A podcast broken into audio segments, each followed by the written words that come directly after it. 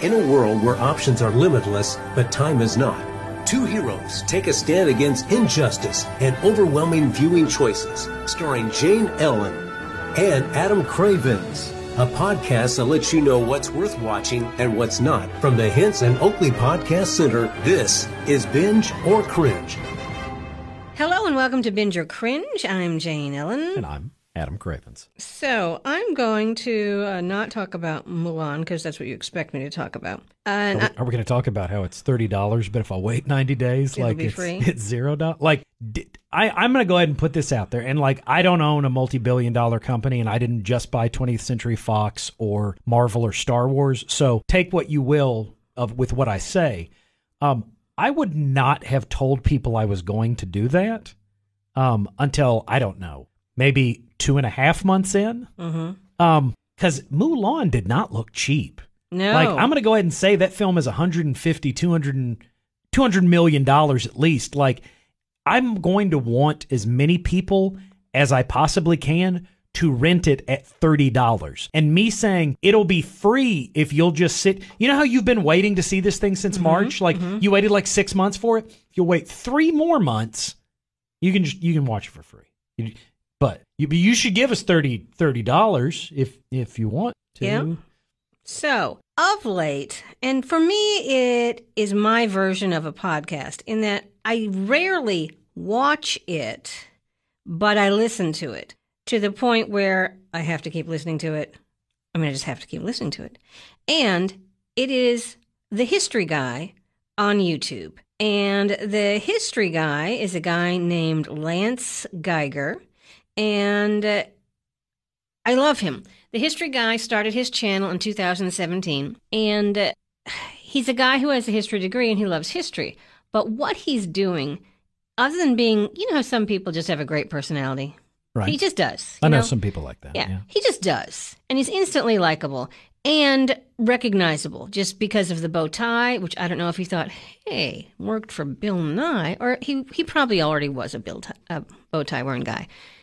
Anyway, he does bits of what he calls forgotten history. And they run anywhere from five to 15 minutes. There Now- are none longer than 15 minutes. Technically, if it was forgotten, how does he know about it? Hmm. Is Point he, well Is he a time traveler? For instance, um, That's not a no. That no, not it's a not. denial. For instance, uh, he talked about Joseph Stalin's daughter, who left and came and lived in the United States because she thought, you know, Stalin bad. I had no idea. Then again, I'd never studied Stalin. But she, you know, embraced America and all that stuff. And he, he talked about a lot Well- of it has to do with I would also say that would probably not be the most interesting part of a war movie either. You know, just be like, and we cut away to a daughter living in America, living living best life. Um, Yes. here she is at university. like, um, uh, but back to war, back to Russia. Yeah. He tells this story. Uh, you know, when George Washington died, uh, in his will, all his slaves were freed. Right? I did- that well, sounds familiar. Yeah, okay. that sounds I right. knew that. But not all of them, because some of them belonged to his wife. So technically, he couldn't do that. And the ones that belonged to his wife, uh, her favorite, who was, you know, traveled all over with her, um, uh, she fled to New Hampshire, even though they tried to go back and say, hey, why don't you come back and stop being free and you can come be a slave to Martha Washington? And then she's like, oh, that's a hard pass from me. Thanks. But, But I didn't know anything at all about this woman and her life. And as an older woman, she talked to journalists. So you have from her mouth what it was like to live with George Washington. And for her situation and her family, they were treated very well. They wore beautiful clothes. They lived in the house. So they had a different, they were still slaves, but it, was a very n- different yes. experience than. But yeah. she wasn't free to make her own choices. And she says she regrets none of it. So you have her telling her story, which is real, never, never knew anything about her. And I find that amazing. You have uh, a, a story of a medium, and she was the last person to be tried as a witch. I am not a witch. I am not a witch in the United Kingdom. And this was around the time of Sir Arthur Conan Doyle and Houdini and mediums, and it was just after World War One, so a lot of people had died, and families were looking for answers, and of course, people made money off of it. However, she was arrested and tried because she knew of a ship that sank because she talked to a spirit. And the government said there's no way she could have known that it sank. So she must have talked to a spirit.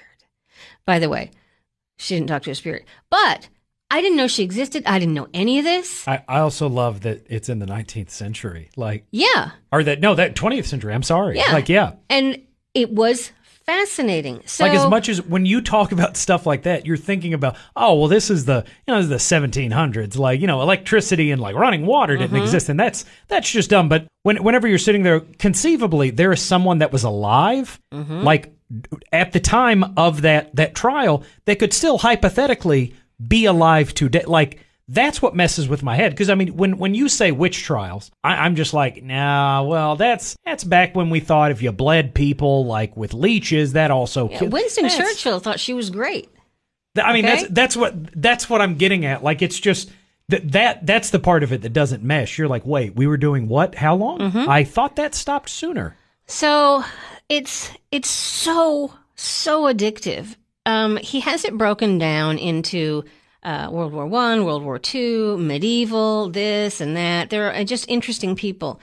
He did one on Hedy Lamarr, who I know as a beautiful actress, which uh, she retired from acting, and she what she did, she is responsible directly for the ability for us to have cell phones. Okay. Like Bluetooth. yes. Like it's ridiculous. Yes. Yes. Like when I found that out, like I, I really did do the what?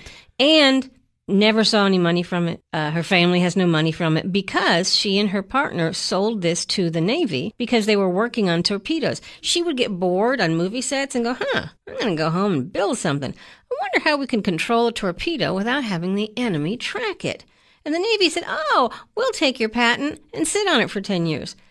Hedy Lamarr, fascinating, fascinating woman. So they're I mean, that, that's really like finding out like someone on the cast of Friends like cured cancer. Yes. And they were just like, but I'm not gonna. You know what? I've already. I got this Friends money. Like I, I don't need to profit from it. Um, just sit on the patent patent for a while. Let's let's kill cancer. You want to do that? He did a great one, which I already knew about because uh, some of the classes I took in college. In case you didn't know, the Bible is the most widely read book in the world. Do you want to know what the third most widely read book is? Harry Potter and the Sorcerer's Stone. You are correct. I am really. Yeah. For realsies? Yeah. Oh It's the Bible, the sayings of Mao Zedong, and then Harry Potter. Man, that's got Isn't to. that interesting? Man, Daniel Radcliffe has got to feel good. He's like, well, you know, I, I didn't write it, but I was in that movie. That's that's fascinating. I'm, I'm not unlike a religious figure. So it talks about the different um, translations of the Bible and who translated it in what language it was written in and when it went to this and when it went to that and so on and so forth. And all of that's fascinating because I know, because I translated parts of it from Latin and from Greek, I know that the ones that I worked on, the teachers made a point of saying, this is the very simplest form of Latin for this, and this is the New Testament in Greek, was the very simplest form of Greek because they wanted everyone to be able to read it. Right. So, you don't. Yeah. Yeah. but that changed.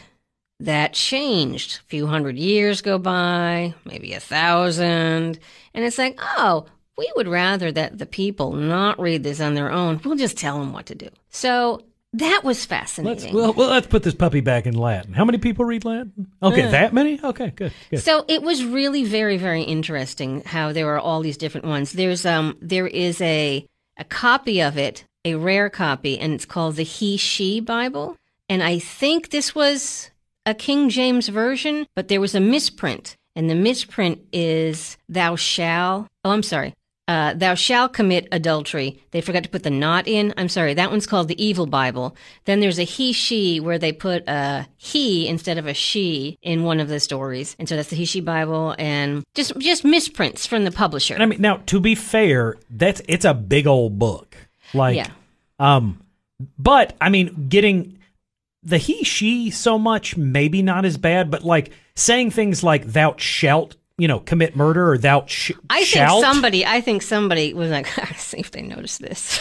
that's that's how I took it. and then like somebody's reading it one day and they're like, "Oh, Wow, I- changed. I I, thought I thought adultery, murder, and covetousness were bad, but According it says this. it. Hey guys, it's cool. it's cool. We we were misreading it. So the history guy, where there is uh, something that he can show, he does. Oh, I have to tell you one more story about the history guy. Okay, this is the one that I've I've already watched twice, and it happened. I want to say it's 19, 1903, 1910, somewhere around there, 19 something, in Canada. And as they're telling it, I'm thinking it's the story of Jeremiah Johnson, which is a movie I just rewatched with Robert Redford, which you must see. And basically, it's a guy who wants to go and live in the woods. He doesn't know anything about it, and he meets people and they teach him. Okay, the end. And Robert Redford's there. And Robert Redford. So it's about a guy who wants to go and live in the woods, and the uh, Mounties are talking to him, and they're worried because they're thinking he doesn't. He doesn't seem like he knows what he's talking It's, about. it's like when one of my kids gets mad, said, "I'm I'm going to run away Uh-huh. and live on my own," and I'm just like, "You Hmm. don't you don't even know how to wash your clothes." Um, I watched you make a peanut butter sandwich one- one day. I'm concerned for your life. So this guy disappears, and then some of the natives come through town. They say, "Hey, someone's like emptying all the traps," and we think it's a crazy person because they've seen it happen before. Somebody gets lost in the wilderness, and then their mind doesn't work, and they just do weird stuff. So they said, "Hey, maybe you want to check on this guy." And so they go and check on the guy who has built himself a fortress and starts firing at them. And it turns into a 33 day manhunt. I think three people die and they still don't know why. So he did, Know what he was doing. but he but, but they're like bonkers was involved as well. He had, imagine it being the year 1910 and you're in the middle of nowhere with two grand on you. Which is, I mean, the equivalent Yes. of you know. That's a lot. And just tons and tons of ammo. Tons. And fascinating. J- The whole story is fascinating. And I'm wondering, why isn't there a movie? And I'm having this inner conversation. Well, is that Jeremiah Johnson? Well, it's not really Jeremiah Johnson, but some of it's from I'm Jeremiah just telling Johnson. you what you do. You make that movie with Brad Pitt now because Yeah. I'd I'd watch Brad Pitt go into the wilderness and Uh-huh. I don't know go bonkers. Like Uh, it's fascinating, and it is a piece of history that, unfortunately, there is no. They don't know. We don't know who he was. We don't know why he did it because they ended up killing him because I think he ended up killing two Mounties and whatnot. And he was tracked by a World War One flying ace who was played by Tommy Lee Jones. was part of the shooting down of the Red Baron. That's okay? what I'm like. Don't you want to see Tommy Lee Jones play that? I do. So fascinating story. Had no idea it existed. And this is what this guy does. He researches it. He's excited to tell you about it. If you thought learning about bananas was boring, it is not. Well, in the wrong hands. It is. It is. I didn't know Cleopatra had kids that survived and were raised by Mark Antony's widow. no, didn't know that. Uh, just stuff I didn't know. So much so, the more I listen to the history guy, the more I want to learn more, and then I want to learn more, and it's like, give me more history guy. I mean, to be fair, the history books can only contain so much. hmm And he does revisit the Spanish flu of 1918 and why it was called the Spanish flu. He had already done that. And then he did a new one that came out about two months ago and showing how pandemics change the world and just. He's fascinating and I love him. And he's on YouTube and Facebook and whatnot. Lance Geiger is the history guy because that's history worth remembering. Does it? He almost sound. That sounds like an evil villain. Very well, Lance And Geiger. he does have a cat. You're listening to Binge or Cringe, brought to you by Hinson Oakley Family Dentistry. Jane Ellen talking with Adam Cravens about what is worth streaming, and there is a lot. Now, I alluded to it in our other show, but on demand, I want to make sure I say it correctly because I know you're going to run and, and you're going to want to do this. I know it's important to you. Uh, Pauly Shore has a new movie. Um, it feels less important than the implication was given. Pauly Shore has a new movie, and it's called The Guest House. All right, because the only way I was going to assume anybody was going to care if it was Goofy Movie Two. No. No. Uh, it's the guest house and it is available for streaming and uh, it's it's got some people in it you may recognize, Is but is it free to stream or do I have to pay for it? I'm trying to look and see where it is. Because I, don't- saw the trailer and it I mean, you, know, see- it, I think it was it's made by a, a large film company. I just don't remember which one. It's Did- not like Pauly made it on his phone. Did, I mean, did they know that they were making a Pauly Shore Yes, movie? very Like, much Did they mean to? They did. It wasn't like Bowfinger where they're they're kind of accidentally making a movie and tricking oh, people into being into it. Oh, Like, I love that. Is it like that? No, it is. It sounds like your classic '80s type of. It's not Revenge of the Nerds. It's Revenge of the geeky guys. And a young couple moves into a beautiful house, but there's just one catch. There's a guest house on the property, and that guest is Pauly Shore. There- I'm. Are you sure that movie wasn't made in the '90s? Because you just described a movie that I, I don't know conclusively that was made in the '90s, See? but that sounds like the plot to a Sinbad movie at Doesn't least. it? So this time it's Pauly Shore, and it's everything you could imagine from what I saw in the trailer. I did feel like I'd seen the movie, and uh, it looked like it was inexpensive to make because they're they're in this beautiful house with a pool, and that's pretty much where they seem to be the whole time. So way to go I, on that. Now, if you wanted me to watch the film, there's a couple of things I would change. Mm-hmm. A, um, Pauly Shore isn't in it. B, Kevin Hart is in it. C, uh, Dwayne Johnson is the person that rents or buys the house, and Kevin Hart has to live in his guest house. Now I'm watching it. Now I'm going to the theater to watching it, and I'm probably buying the Blu-ray or the DVD whenever it comes out. Wow. So, in the same vein, kind of sort of, you can watch Bill and Ted Face the Music, and it's 19.99 on YouTube, and uh, it's also it's also in Google Play. So. You can pay 30 bucks for Mulan. You can pay 20 bucks for Bill and Ted. I don't know how much you have to pay for the Pauly Shore movie, but there are things. How much do I have to pay not to watch it? like what's what's the price range is there? Like if if I promise not to watch it in SD or HD, like Yeah, I'll bring down the room now. Apparently, in the past couple of years, both his parents died, his sister died, and his best friend died in like a two year span. And so, well, I didn't want that to happen. I No. just I just don't want to watch the movie. Like I don't he doesn't have to eat at my table. Like I don't want him to go hungry. Like I just don't want to see him. That's all. and there you have it. Um, so he moved to Vegas and he's just trying to find joy in life. I don't think that's where you find it. I'm I'm pretty sure that Las Vegas is not someone someone lied to him. Somebody he must have read one of those like error error Bibles. They've now that they've got the the Pauly Shore error Las Vegas is not joy Bible. So that is available for your streaming, and I will be watching Mulan because it looks cool. I agree.